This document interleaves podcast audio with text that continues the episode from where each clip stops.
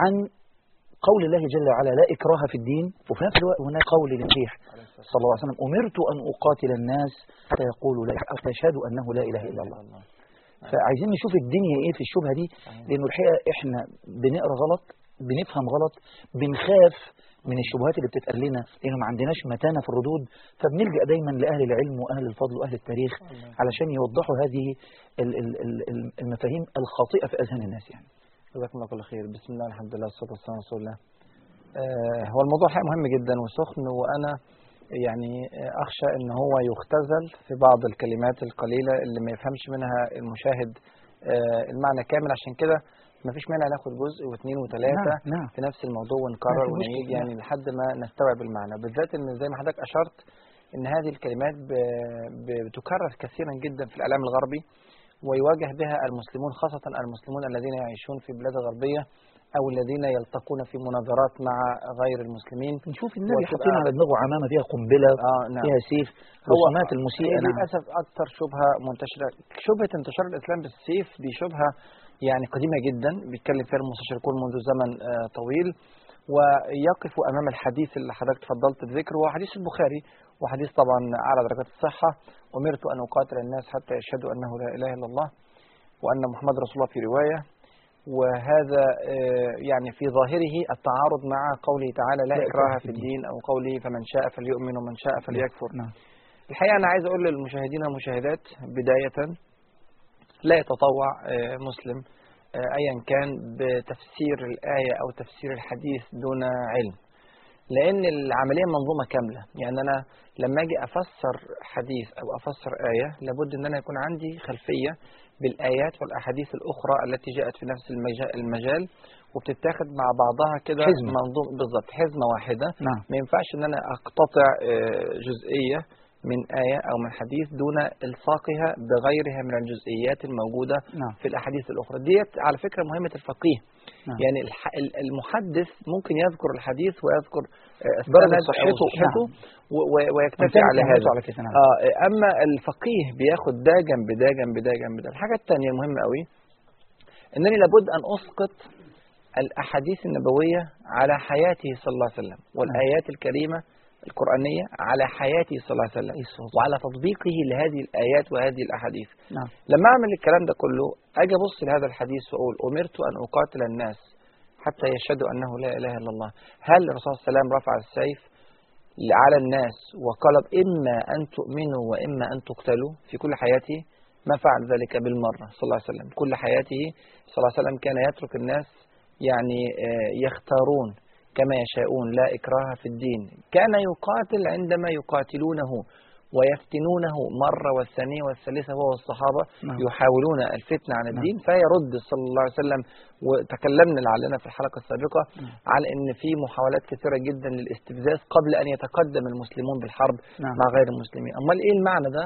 المعنى ده آه، يعني لعل التفسير بتاعه ليه أكثر من تفسير لكن أنا أستريح إلى التفسير الذي ذكره ابن حجر العسقلاني في آه، في آه، يعني فتح- ال-.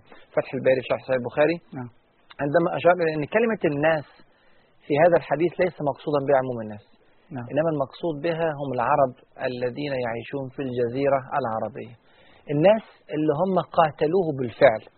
نعم. فهنا أمر صلى الله عليه وسلم في هذا الوقت الذي قال في هذا الحديث بقتال هؤلاء الذين قاتلوه مرارا استحقوا بالفعل أن يقاتلوا. أقاتل ف- مش أقتل يعني. آه فهنا أقاتل هؤلاء الذين قاتلوني نعم. قبل ذلك وفتنوا الصحابة عن دينهم وحاولوا كذا وكذا وطردونا من ديارنا وصادروا أموالنا وفعلوا كل فاستحقوا أن يقاتلوا.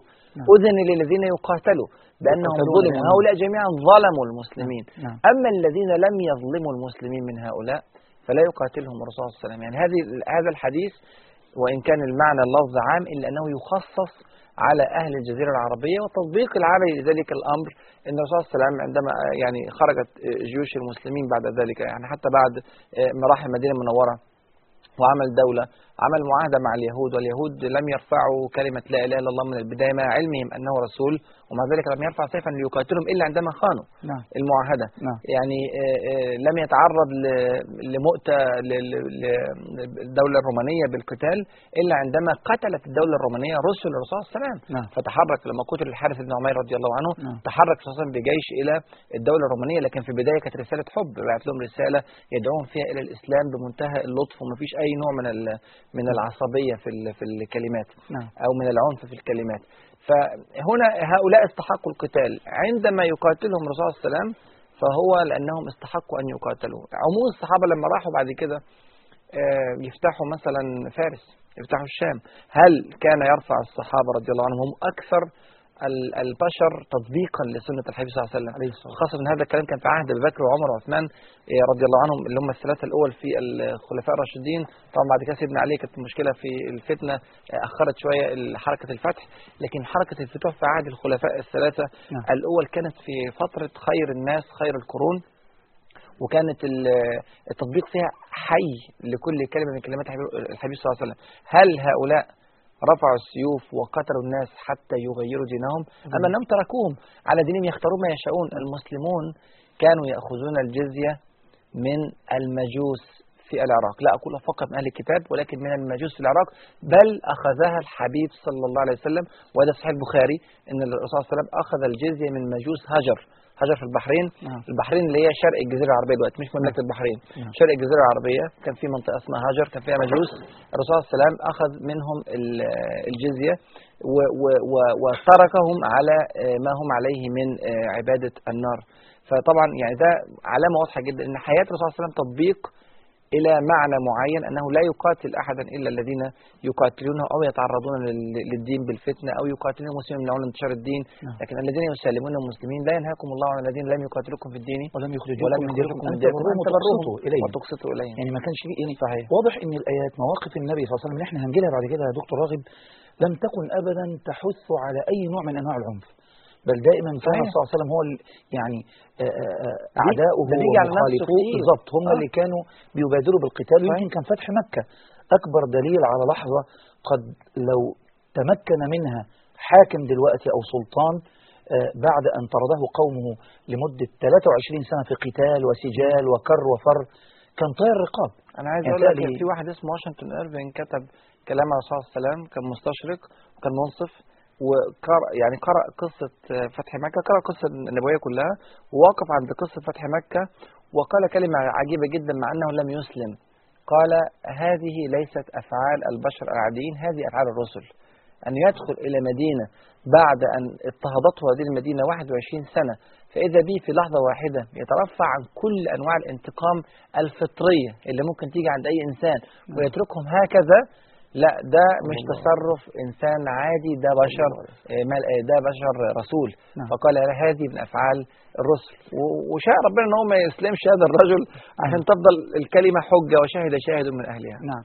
والفضل ما شهدت به الأعداء. صحيح. يمكن عايز أتوقف هم التقطوا دكتور راغب بعض المواقف في حياة النبي. عليه صلى الله عليه وسلم مثل قتل مثلا كعب بن الأشرف مم. مثل آه، الثلاثة أو أو الستة اللي النبي أهدر دمهم لما قال اقتلوهم ولو وجدتموهم معلقين بأستار الكعبة. نعم.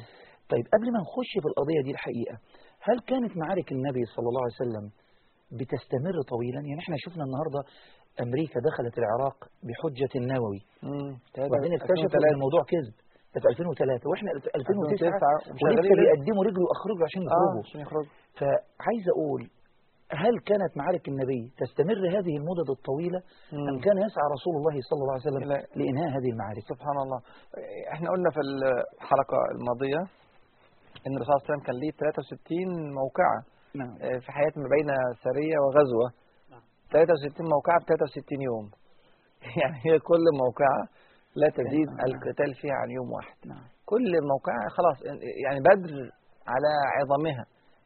موقعة ضخمة جدا في التاريخ الإسلامي. يوم الفرقان نعم هي يوم واحد أحد كذلك يوم واحد الأحزاب وإن كان حصار شهر إلا أن المسلمين لم يقاتلوا حتى في أثناء الشهر ده نعم. إلا قتال خفيف جدا على الخندق في بعض المناطق مناوشات فردية. آه مناوشات فردية. يوم مؤتة 3000 واحد بيحاربوا 200000 هو يوم واحد نعم. حتى اليوم الثاني هم اللي إحنا انسحبنا فيه بعد ما عمل خالد بن الوليد رضي الله عنه الميمنة نعم. تغيير تغيير الجيوش الشاهد من هذه القصة إن الرسول صلى الله عليه وسلم ما كان يسعى ابدا ابدا إلى إن المعركة تستمر طويلا ما فيش عنده الدافع الانتقامي اللي موجود عند الناس إن أنا بدل تملكت الموقع وتملكت نصاب الأمور فأزود بقى الضغط وأزود القتل وأزود الافخان نعم. في في الناس لا ما كان يفعل ذلك صلى الله عليه وسلم ولعل في حياته أمثلة كثيرة جدا من أبرزها على سبيل المثال قصة بني مصطلق نعم. لما دخل الرسول صلى الله عليه وسلم وانتصر انتصار رهيب وأخذوا كميات ضخمة جدا من الغنائم وكميات كبيرة من السبي والأموال فإذا به يتزوج بنت.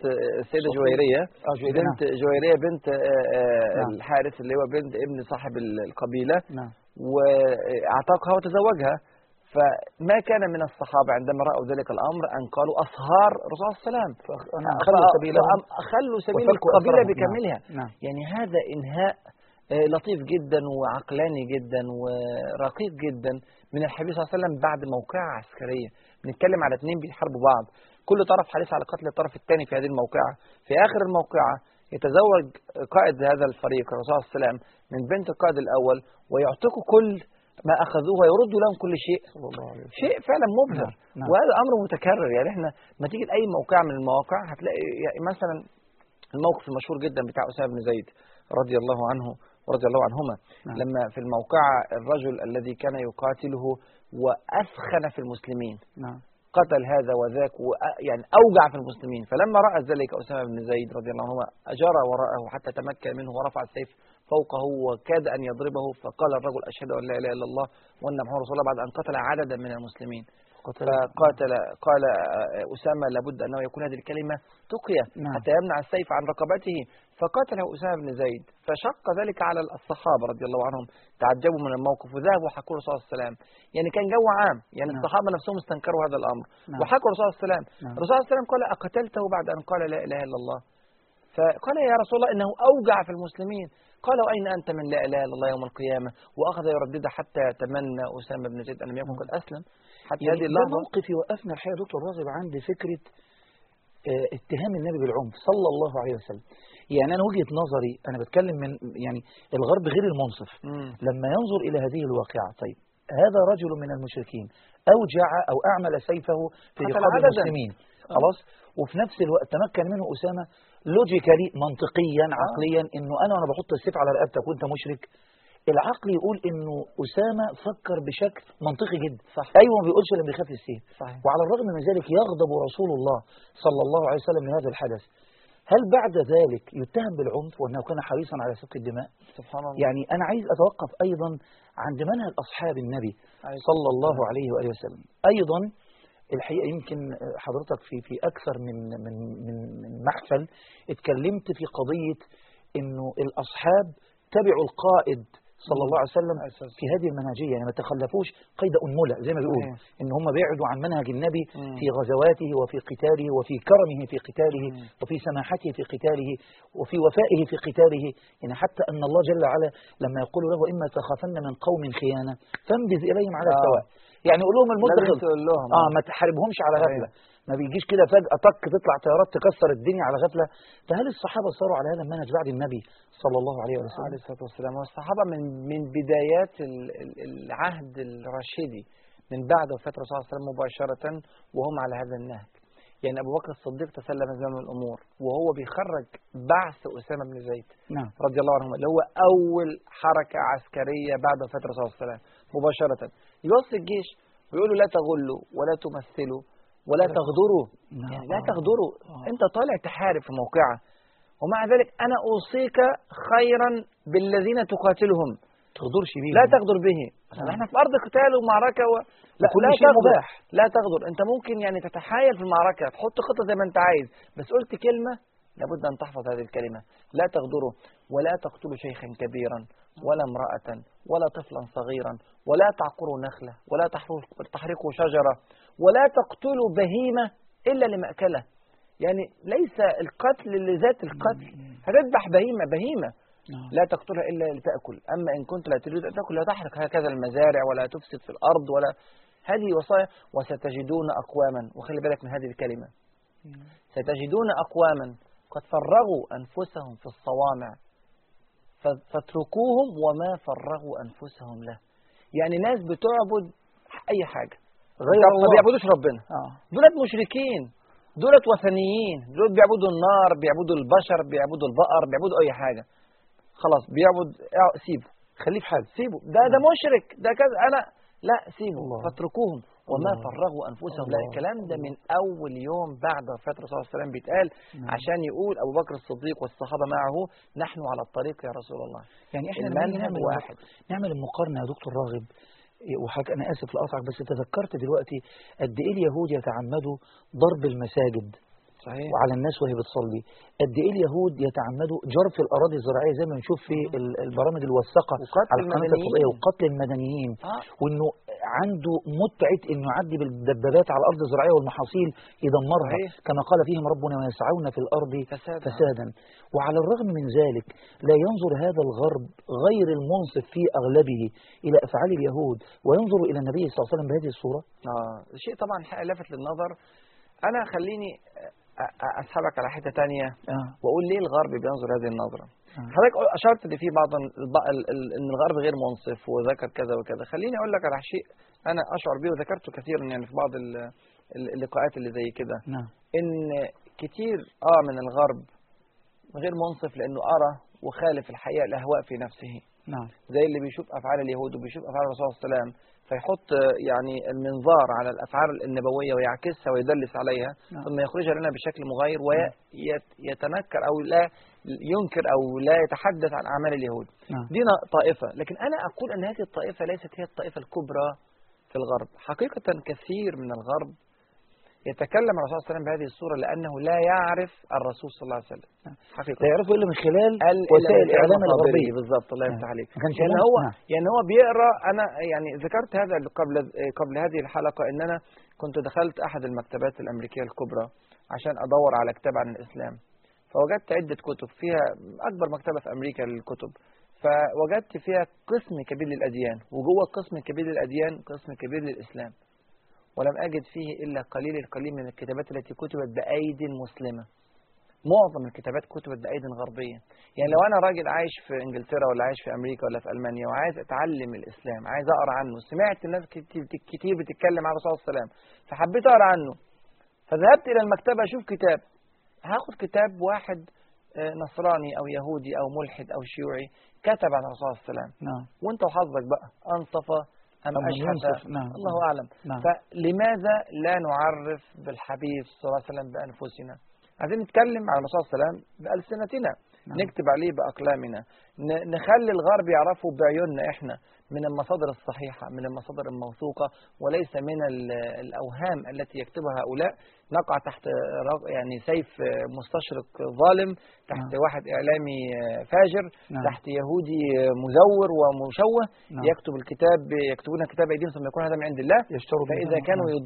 يعني يحرفون كتبهم المقدسة التي نزلت من عند ربنا سبحانه وتعالى فمش صعب ف- يحرف يعني النبي. عندما يحرف حياة الرسول صلى الله عليه وسلم صلى الله هذا شيء وسلم. بالنسبة له تقليدي جدا ما فيهوش أي مشكلة نعم نعم طيب دكتور راغب يمكن آه، دائما وابدا بقالنا فترة كبيرة حتى كل رئيس أمريكي بيجي بنشوفه تلاقيه لازم يخش على الهولوكوست ويفضل يقعد يعيط شوية هناك أو أيوة. يعني يمثل إنه بيعيط انه آه. متفاعل متفاعل حتى اليهود. أوباما لما تكلم في خطابه المشهور اللي قلب الدنيا في العالم آه.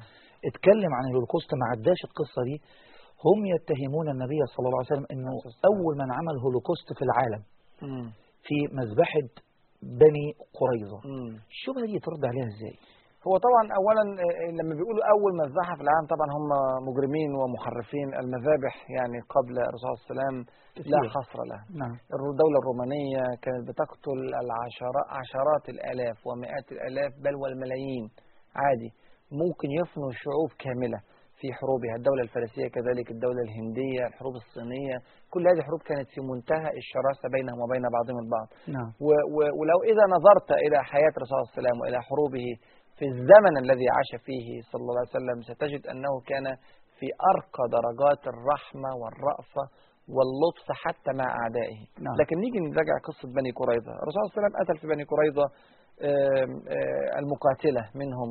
كان عددهم في بعض الروايات 500 بعض الروايات 600 والمكسر يقول 700 من من اليهود. يهود وراجع القصة من أولها عشان تفهم القصة شكلها إيه. لماذا تلومون الرسول صلى الله عليه وسلم على هذا الفعل؟ الرسول صلى الله عليه وسلم عامل آه، معاهدة دفاع مشترك عن المدينة المنورة مع يهود بني قريظة. نعم. ويهود بني قريظة بيحموا الجنوب الشرقي من المدينة المنورة. والرسول صلى الله عليه وسلم عامل خندق في شمال المدينة المنورة والغرب والشرق فيهم الحرة الحرة والحرة اليمنى واليسرى أو أو الشرقية والغربية بتحمي المدينة المنورة. يعني المدخل الوحيد للمدينة المنورة إما من عند الخندق والرسول صلى أمنه وإما من عند اليهود بني قريظة من نعم. الجنوب الشرقي اللي وراه فموقفهم حساس جدا. في غزوة. الأحزاب. في غزوة الأحزاب. نعم. سنة خمسة من الهجرة. فراح الرسول صلى الله عليه وسلم أكد على هذه المعاهدة قبل أن يأتي الغزو القرشي أو التحالف القرشي اللي عملته مع غطفان ومع اليهود ومع غيرهم عشان يحاصروا المدينة المنورة. نعم. خلاص اتفقنا. إحنا عندنا معاهدة دفاع مشترك. بقى لها قد إيه المعاهدة دي؟ بقى لها خمس سنوات. مستقرين عليها متفقين عليها متفقين عليها. وبدأ الحصار من التحالف. الحصار كان شديد جدا قعد شهر كامل. والمسلمون في ضائقة حقيقية. والمسلمون يربطون على بطونهم الحجر من الجوع. وفي حالة من الخوف وحالة من البرد كما صور حذيفة ابن اليمان نعم. رضي الله عنه وأرضاه. موقف في منتهى الصعوبة على الأمة الإسلامية. حوالين المدينة المنورة عشرة ألاف مقاتل محترف. عشرة ألاف مقاتل جاءوا ليستأصلوا شأفة المسلمين وخضراءهم تماما. يعني إن فتحت المدينة المنورة قتل كل من فيها. وهذا كان شيء متكرر في حروب هذا الزمن. أن يخش يستبيح المدينة الأولى الأخيرة يقتل كل من فيها. في هذا الجو في هذه الصعوبة يتفق الأحزاب عشرة ألاف مع بني قريظة ال 500 ولا 600 دولت أنهم يفتحوا لهم الباب ويدخلوهم إلى المدينة المنورة لقتل كل المسلمين. لكن شاء ربنا سبحانه وتعالى ان ان إن تأتي الريح وجنود من عنده سبحانه وتعالى وتكون الدولة للمسلمين ويرحل التخذيل اللي ال- حصل، آه، نعم. يرحل المشركون نعم. المحاصرون نعم. وذهب الرسول صلى الله عليه وسلم إلى هؤلاء الذين خالفوا أنا عايز أي واحد منصف يقول لي ماذا لو نجحت خطة اليهود وتسرب المشركون إلى داخل المدينة المنورة؟ يعني ماذا الذي ما الذي تحصل مذابح؟ قتل لكل المسلمين نعم، في المدينة نعم. رجالا ونساء وأطفالا. نعم. فإذا فعلت هذه الجريمة النكراء وخان اليهود هذه الخيانة العظمى وهي خيانة للدولة. نعم. يعني اليهود في ذلك الوقت جزء من نسيج الدولة. نعم. ما هماش محالفين من بره ما هماش عاملين معاهدة خارجية مع المسلمين. دول مواطنين في داخل الدولة. نعم. أي دولة في العالم حدثت فيها خيانة عظمى وبدأ واحد في أثناء حرب عسكرية يسرب لا أقول ال- ال- الجيش المعادي إلى داخل الدولة يسرب أخبار لخارج الدولة يقتل إيه؟ ما ما في دولة في العالم ما تعملش غير كده إحنا عايزين لماذا؟ نقول يمكن في أحداث غزة الأخيرة اليهود أنفسهم صرخوا وصوتوا وناشدوا الغرب لما حتى كانت مصر بتفتح الباب عشان تدي شوية مية وأكل شوف. اعتبروا إنه ده يعني يعني ده كأننا بنعين الف... يعني أنا أنا مش عايز الناس تفهم غلط إنما أنا بقول لحضرتك اليهود نفسهم شافوا إنه ده عمل فظيع جدا وإن مصر لازم تحاصر اقتصاديا وتعاقب ودوليا. إنهم ما قالوش إن في سلاح ده قالوا بس في أكل ممنوع. برضه الأكل. آه، آه. هنا بقى بيدخلوا جيش. نعم. بيدخلوا جيش يخش المدينة من ورا يقتل اللي فيها. نعم. طب إذا تمكن الرسول صلى الله عليه وسلم من الأمور بعد ذلك أليس من حقه أن يجازي هؤلاء بما كانوا ينوون فعله وخططوا بالفعل وانطلقت جيوش الكفار إلى داخل المدينة يعني إلى داخل المنورة لولا أن الله عز وجل صرفهم بفضل من عندي ومن نعم. من عندي وكرم من عندي نعم فهنا رد الفعل ده رد فعل طبيعي, طبيعي جدا. جدا. وهنا لا يجوز للدولة أن تكون نعفو ونصفح لأن ده كده لو حصل وثابت الدولة الإسلامية اليهود بعد هذا الفعل هيتكرر بكرة نفس الفعل وبعده نفس الفعل وبعد بعده وتصبح مهانة لكرامة الأمة الإسلامية نعم. عشان كده الرسول صلى الله عليه وسلم خرج جيش لحرب الدولة الرومانية وما هموش حجم الدولة الرومانية بما عندها من أعوان من الغساسنة عندما قتل رسول من رسل المسلمين لأن دي إهانة لكرامة الدولة الإسلامية نعم. فتحركت الجيوش نعم. في هذه الموقعة الخطيرة في موقعة مؤتة وفعل نفس الشيء في بني قريظة وقاتلهم لأن هذه إهانة كبيرة لكرامة الأمة الإسلامية وتنهار الأمة نعم. إذا لم يكن هناك حماة نعم. للأمة على هذه نعم. بهذه الصورة طيب دكتور رابح إحنا باقي معانا سؤالين الحقيقة آه، قبل ما أسألك عن موضوع رمضان المهم ده عشان يعني النبي صلى الله عليه وسلم حضرتك بتقول في وصاياه إنه كان بينهى عن إنه حد يقطع شجرة حد يقتل بهيمة إلا لمأكل حد يعمل حد يعمل فإذا بهم يثيرون شبهة أيضا في حرق نخيل بني بني النضير النضير آه. نعم يعني هم بيدوروا أحيانا شفت حضرتك. ببساطة لما قرأنا يعني بفهم. وربطنا الأحداث وعرفنا أصل الموضوع عرفنا لماذا قتل النبي صلى الله عليه وسلم يهوذا بني قريظة. لكن في النهاية الغرب آه، متعود إنه بيقذف إلينا بمقتطفات مش واضحة المعالم مش متسطرة تحت بعض آه، علشان نقرأ الحاجات متقطعة. مم. فنشعر إن إحنا فعلا بنتخض آه صح ده حصل كده. أيضا كيف نفسر هذه الشبهة؟ هو الحقيقة شبهة بني النضير ديت شبهة بسيطة جدا لو قرأت من مصادرها الصحيحة. هم بيقولوا في في الاتهامات الاستشراقية إن الرسول صلى الله عليه وسلم جه حرق نخيل بني بني النضير وبالتالي هذا إفساد في الأرض. وبني النضير اشتكوا الرسول صلى الله عليه وسلم إن هذا إفساد في الأرض. ما بيرجعوش للقصة من جذورها. تعالوا نرجع للقصة من جذورها. اولا لماذا ذهب الرسول صلى الله عليه وسلم لحصار بني النضير أصلا؟ أليس لمحاولة اغتيال لقائد الأمة؟ نعم. لنبي كريم صلى الله عليه وسلم لزعيم الدولة الإسلامية. نعم. وده اللي حصل. هم كانوا طالعين بالحجر عشان يرموه فوق الرسول صلى الله عليه وسلم والوحي أخبر الرسول صلى الله عليه وسلم بالتهمة ال- بمه- ب- بهذه المهمة ال- الاغتيالية له. فقام حركة الرسول صلى الله عليه وسلم للمدينة المنورة وسحب معاه بعد كده الصحابة بعد دع- استدعاهم وانتهت القضية. هذه محاولة اغتيال زعيم الأمة. أنا عايز أي دولة تفكر دلوقتي التصرف إزاي هيكون مع هذا الذي يخطط لاغتيال رئيس الدولة؟ دي نمرة واحد. تصرف دولة أخرى. بالظبط. يعني عشان برضه ممكن الناس تتكلم عن اليهودية التي أرادت أن أو وضعت السم في الشال النبي كان تصرف فردي. عفى رسول الله عنه. عفى عنه عفى عنه إلى أن قتلت نعم. إلى أن قتل الصحابة. نعم. نعم. رضي الله عنه. نعم. لكن هنا بقى تعالى بقى في الحصار نفسه. الرسول صلى الله عليه وسلم حاصر. من غير لا إحراق نخيل ولا إفساد في الأرض. نعم. النخيل واقف قدام الحصون بتاعت بني كرا... بني نضير حصون بني نضير هائلة. نعم. يعني لدرجة أن آه، آه، الله عز وجل في القرآن الكريم سورة الحشر ما ظننتم حصونهم أن يخرجوا وظنوا أنهم مانعتهم حصونهم نعم. يعني يعني حتى الصحابة ظنوا أنه لا يمكن اجتياح هذه الحصون من علوها. نعم. حصون ضخمة جدا وعندهم أكل وشرب يكفو يكفي للمطاولة. يعني نعم. ممكن نعيش عدة شهور كذا في الحصار والمسلمون لا يتحملون حصارا طويلا طويل. بهذه نعم. الصورة. فلازم نخلص خطوات القتال بسرعة. فوجد الرسول صلى الله عليه وسلم إن هو ادي حصون وقدام الحصون النخيل بتاع بني آه، النضير والرسول صلى الله عليه وسلم لما بيضرب السهام على بني النضير بت- بتوصل السهام وهو مش شايف من النخيل والسهام بني النضير بتؤذي المسلمين لوجود الساتر هذا الساتر من النخيل. نعم. الحاجة الثانية أن هذه النخيل ثروة اليهود. فإذا حرك هذا النخيل ستتحرك حمية اليهود للدفاع عن نخيلهم فيخرجون للقتال. وده اللي إحنا عايزينه. نعم. إحنا مش عايزين نقعد فترة طويلة محاصرين الحصون عايزين نجبرهم على الخروج. نعم. فبدأ صلى الله عليه وسلم يحرق النخيل. في رواية الطبري إنه حرق ست نخلات. وفي الروايات الأخرى هذه الرواية المكسرة. روايات بتقول حرق ثلاثة وروايات بتقول حرق نخلة. كل الفيلم اللي عاملينه ده على نخلة اتحرقت أو ثلاثة أو ستة على أكثر مم. على أكثر آه، تقدير. حرق ست نخلات عشان يجبرهم على الخروج. وفعلا جم قالوا له أنت بتنهى عن الفساد في الأرض هتحرق النخيل. قال لهم اخرجوا. اخرجوا إحنا نتقاتل. يعني هي وسائل أنا. مالي آه مالي مالي. حاجة في نعم. حرق هذه ال- هذه النخيل. نعم. وإذا كان صلى الله عليه وسلم يريد الإفساد في الأرض بعد أن انتصر في الموقع لماذا لم يحرق بقية النخيل؟ كان كانت مصلحة عسكرية معينة في وقت معين واكتفى صلى الله عليه وسلم بمنتهى التعقل. بالحد الأدنى ان اللي هو بالظبط كده. نعم. يعني هذا يكفي خلاص يكفي. لا أحرق بقى عشرة بدل يكفي ستة أو بدل يكفي ثلاثة لا و- و- وانتهت القضية. أنت بتتكلم على غابات أو على حدائق ممكن يكون فيها مئات ال- ال- ال- الأعداد من النخيل أو نعم. آلاف النخيل. والمدينة منورة مشهورة بنخيلها. نعم. فلما أحرق واحدة ولا ستة إيه المشكلة؟ نعم. في معركة معركة عسكرية كبيرة مثل هذه المعركة. مع ف- إن اللي بيتكلموا في مثل هذه الأمور يا دكتور راغب قد يخالفوا كل الأعراف آه، آه، يعني بإفساد المياه بضرب لك التعليمية. كوسوفا لما دخلوا يحرروها في زعمهم من الصرب رموا فيها قنابل. والله أنا قرأت هذا بنفسي في جورنال في مجلة التايم وأنا كنت راجع مرة من من أمريكا وقرأت هذا أن اليورانيوم ده جورنال أمريكي الذي يتكلم اليورانيوم الذي ألقي في تربة كوسوفا سيبقى فيها مليار سنة. إن كان في عمر الأرض بقية. تخيل؟ يعني هذا لا خلاص انتهت الق- هذه البلد هتفضل موبوءة باليورانيوم على طول. كمية القنابل اللي مرمية جواها يورانيوم اللي هو محرم دوليا. نعم. فأنت بتحرر أنت عارف بترميها في أرض مسلمة دلوقتي. نعم. وأنت بتزعم انك بتحررها من الصرب. وسايب لهم بلوى هتعيش معاهم طول عمرهم بعد كده. نعم.